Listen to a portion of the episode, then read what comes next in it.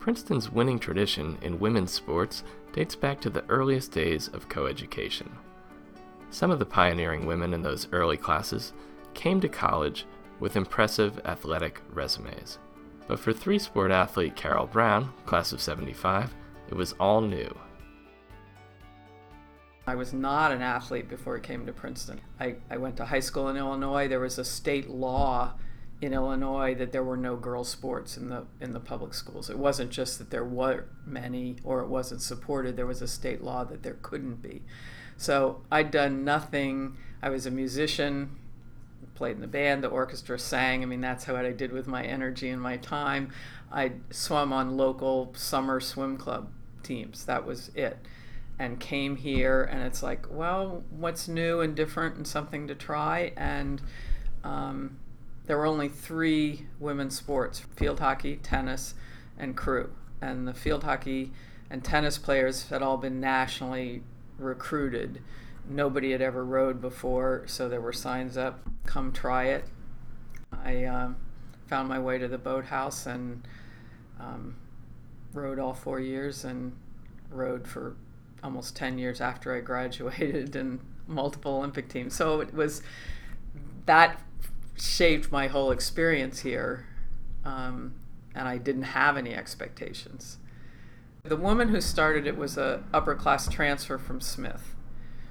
Um, hadn't been an athlete before, but she tried rowing at Smith, loved it. She transferred here as a junior. She's a classics major. She's now a professor in California. Um, you know, more like coxswain size than a rower size, but she loved the sport and she had already started beating her way into the boathouse when the rest of us arrived and sort of gave some support. Um, so none of us had none of us had been serious athletes. None of us knew what we were getting into. It was just it was outside. It was different. It, you immediately had this bonding of just because of the challenges and because we weren't allowed in the boathouse when the men were around. I mean, immediately, yes, you're invited to join the crew team, but no, you're not allowed to use the bathroom at the boathouse. You're not allowed to be seen when the men are around. You can only row from 5 to 7 in the morning. The coach is a volunteer. We have bake sales to buy him a raincoat and a megaphone because the university didn't even provide that. So there was, I think it attracted this group of us that were just, that loved doing something new, knew we were blazing ground, but the team had this incredible. Um, sense of team that you get from any of the sports, but we were had a, a special because of the all the trials and tribulations. I also I didn't have to fight as hard, but I, I pushed and started the women's swim team and was captain of the swim team for three years. I actually then played ice hockey my senior year, so I did three and I sang in the Glee Club. And I did graduate and go to class. Princeton missed the boat on being prepared for the female athletes. They did such a fabulous job of uh, in the academic field, and the faculty were ready to embrace us, um, but they hadn't done their homework or weren't willing to take on the entrenched men's coaches, um, where adding the women meant we were encroaching on their territory or their time or their resources. Um, so it was a completely different experience being one of the first female athletes versus being a female student. You know, they, they, they should have seen this because the kind of women who were going to come wanted access and deserved access to everything. Not, oh, we're going to let you into Princeton and you get access to all the great faculty and academics now, and then you're going to gradually get access. It was like, you know, we want the whole menu and we want it now, and um, we got it. I mean, we were sort of labeled the the the battles that we had um, at the boathouse were fairly visible on campus, particularly among all the other women, even if they weren't rowing.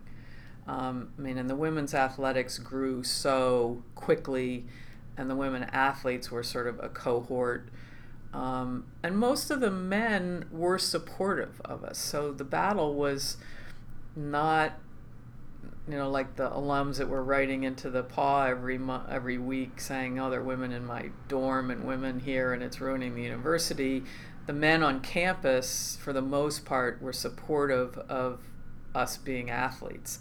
Um, but the the rowing schedule and the limitations and everything meant we were always the last in the dining hall. We didn't have time to change, so we'd come up from the boathouse wet and dripping cold and sweaty in our sweats and sit in a corner of the dining hall because so we were very obvious. People knew, oh, that's the rowers, um, and quite a few of the women on the rowing team were also battling for and started the women's basketball team, but they weren't allowed to play in Jadwin because there weren't any bathrooms they could use in Jadwin.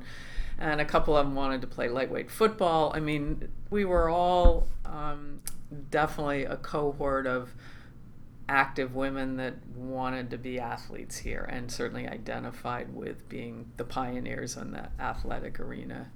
Summer after junior year, I made the national team with a woman from Princeton. We raced in the nationals in a pair.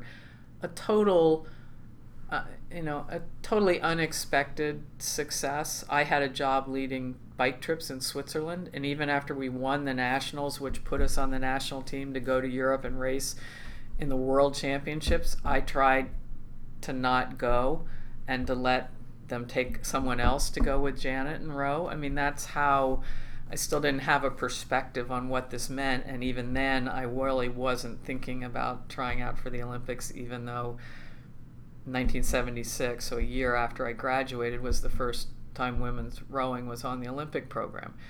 I hadn't really thought, well, who who's going to make that team? They're they're not women who've been rowing for 10 years and 5 years out of college like there are now. It's going to be it's going to be us.